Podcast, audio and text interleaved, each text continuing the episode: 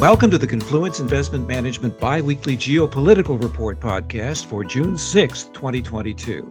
Back in our May 9th report, we projected a world evolving to two major economic and political blocs. In many ways, this process has already begun. Increasing barriers to trade, capital, and migration are already evident. And of course, the Ukraine war is serving as an accelerant. Confluence Investment Management, in its study, identified countries that seem likely to join the US led bloc, countries that are likely to align with China and Russia, and countries that may want to stake out a middle ground. As you might expect, the US led countries include many rich, highly developed democracies. The countries in the China Russia camp are likely to be poorer and more populous, but they do include many major commodity producers, and that is our focus today commodities. Confluence market strategist Patrick Fearington joins us to look at various resources one by one and identify potentially significant problem areas for the U.S. bloc and also some action steps for investors. Patrick, you divide your report into the good, the bad, and the ugly. Instead of beginning with the good, I want to focus first on the ugly, since that seems to be an obvious driver of our current geopolitics. I'm talking, of course, first about oil. Just how great is the gap between the US bloc and the China Russia bloc? First, thanks for uh, having me on the program, Phil.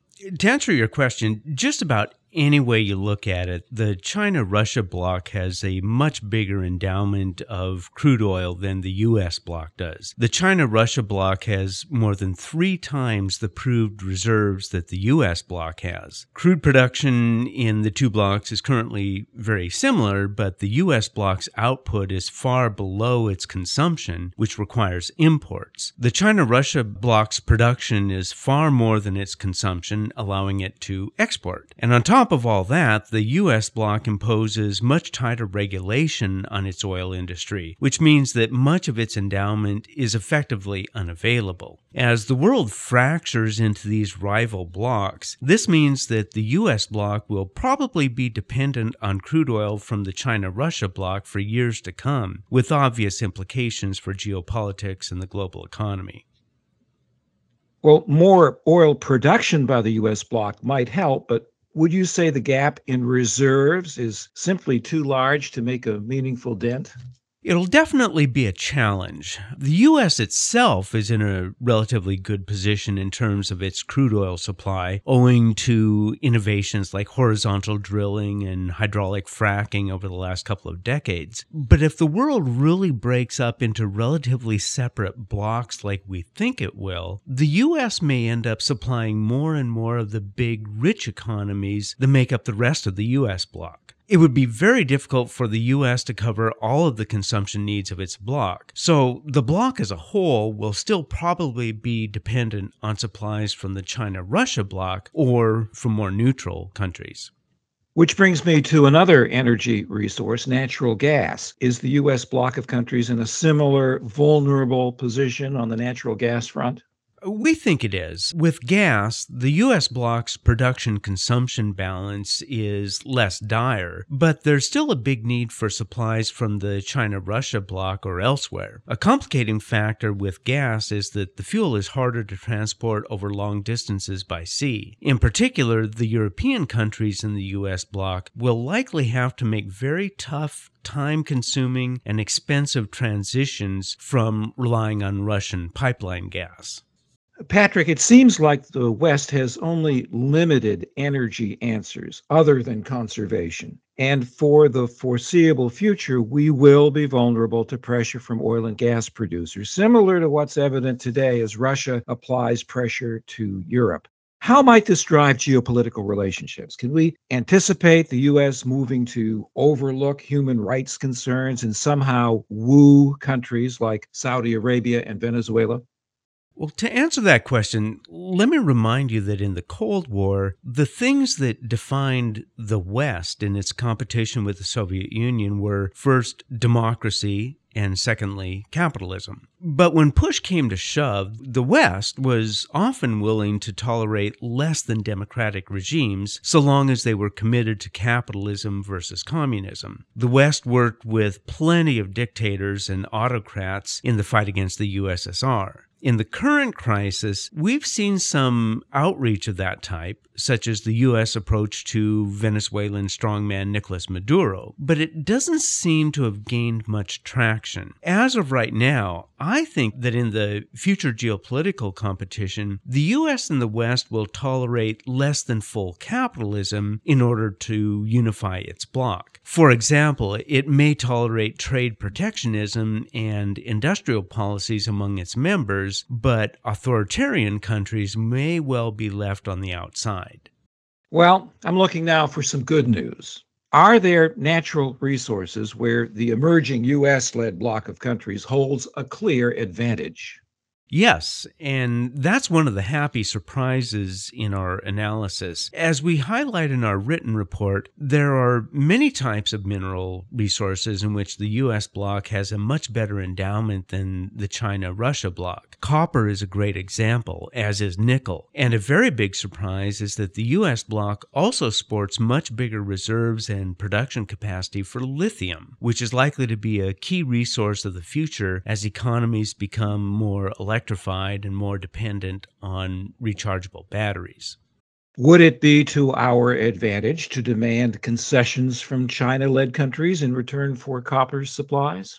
That may seem far fetched right now, but as the US China geopolitical rivalry intensifies in the coming years, I wouldn't be surprised if the US restricted its own exports to the China Russia bloc and pressured other members of the US bloc to do the same, perhaps by imposing export tariffs, security related embargoes, or something like that. In other words, a, a sharp US China confrontation could well lead to the US bloc launching economic warfare against the China Russia bloc that would feel pretty similar to what the Russians are doing with energy in Europe.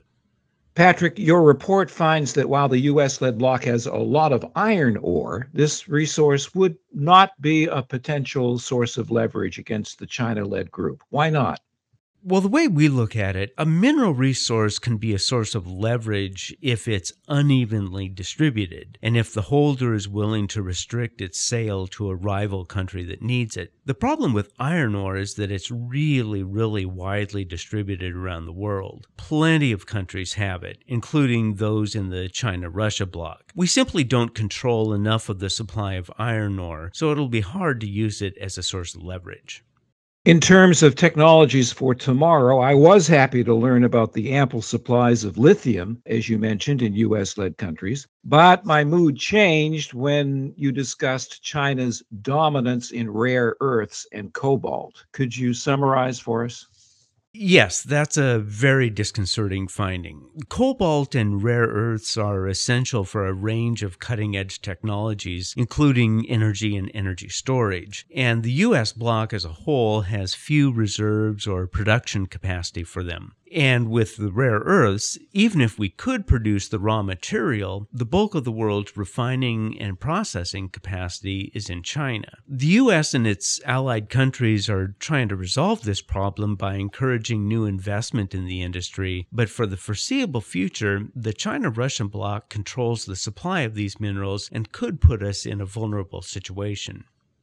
Patrick, it's tempting as we concentrate on commodities to forget about some potential intrinsic advantages for US led countries. I guess I'm thinking about the ability to, in the past to create profitable responses to economic challenges and develop new industries, and also our appeal to scientists around the world who may be fleeing totalitarian regimes. Am I right to be hopeful? Yes, and, and I try to emphasize this in the written report. As dire as the situation is for the U.S. bloc regarding some commodities, it's important to remember that supply shortages can also spur new innovation and efficiencies that could put our economy on a stronger footing in the future. It's important not to be too pessimistic. We should keep our eyes open for new opportunities that might arise from this situation. You mentioned in your initial report that some countries may want to sit on the fence and not join either economic bloc. Now, in terms of resources, which among these countries stand out? And, and what can we expect in terms of lobbying efforts from China and also from the West? Well, of the countries that we classify as truly neutral, Perhaps the most interesting from a mineral commodity perspective would be Indonesia and Vietnam. They're both important players in a range of different minerals, such as coal, nickel, cobalt for Indonesia, and bauxite and rare earths for Vietnam. Our methodology also assigns some Middle East petro giants like the United Arab Emirates and Qatar as neutral, and of course, they're big players in oil and gas. In all these cases, we would look for the US and China blocs to aggressively try to curry favor with tools ranging from advantageous trade concessions to foreign aid to political support. I understand, Patrick, that India made a strong presence at, the, at this year's Davos World Economic Forum in Switzerland. I, I, was reading about it. What is India's strategy, and, and what does India bring to the table in terms of natural resources? Our methodology assigns India to the lean toward China camp, and we can see some confirmation of that in the way that India is trying to avoid alienating Russia in its response to the Ukraine war. Besides that, India probably produces more minerals than most people realize, especially coal and iron ore, but its huge population and economy mean that it consumes much of what it produces. Now, Patrick, as we anticipate these trends that you've discussed and, and the evolution to at least two major economic and political blocks, what stock sectors might stand to benefit? Well, for those commodities that are unevenly distributed and that the China Russia bloc might try to hoard or restrict, the insecurity of supply is likely to buoy prices. So, one obvious sector that would benefit would be materials or energy. But again, the most interesting subsectors would be for those producers who can supply minerals that are in short supply. In addition, given the threat to some supplies, we think it's worth keeping an eye on sectors like alternative energy producers, recyclers, and the developers of advanced materials. And as we anticipate rising commodity prices, which stock sectors should we be more cautious about? Well, unfortunately, there will probably be increased risk, higher input costs, and, and, profit pressures for any sectors that are highly dependent on mineral supplies from the China Russia bloc. One example might be airlines or air freight, which depend heavily on petroleum fuels. Another example might be the producers of advanced batteries and information technology that rely on rare earths or cobalt. In general, many commodity prices are likely to be buoyed by the U.S. China kind of rivalry, and that would be enough to put pressure on profits in a wide variety of sectors.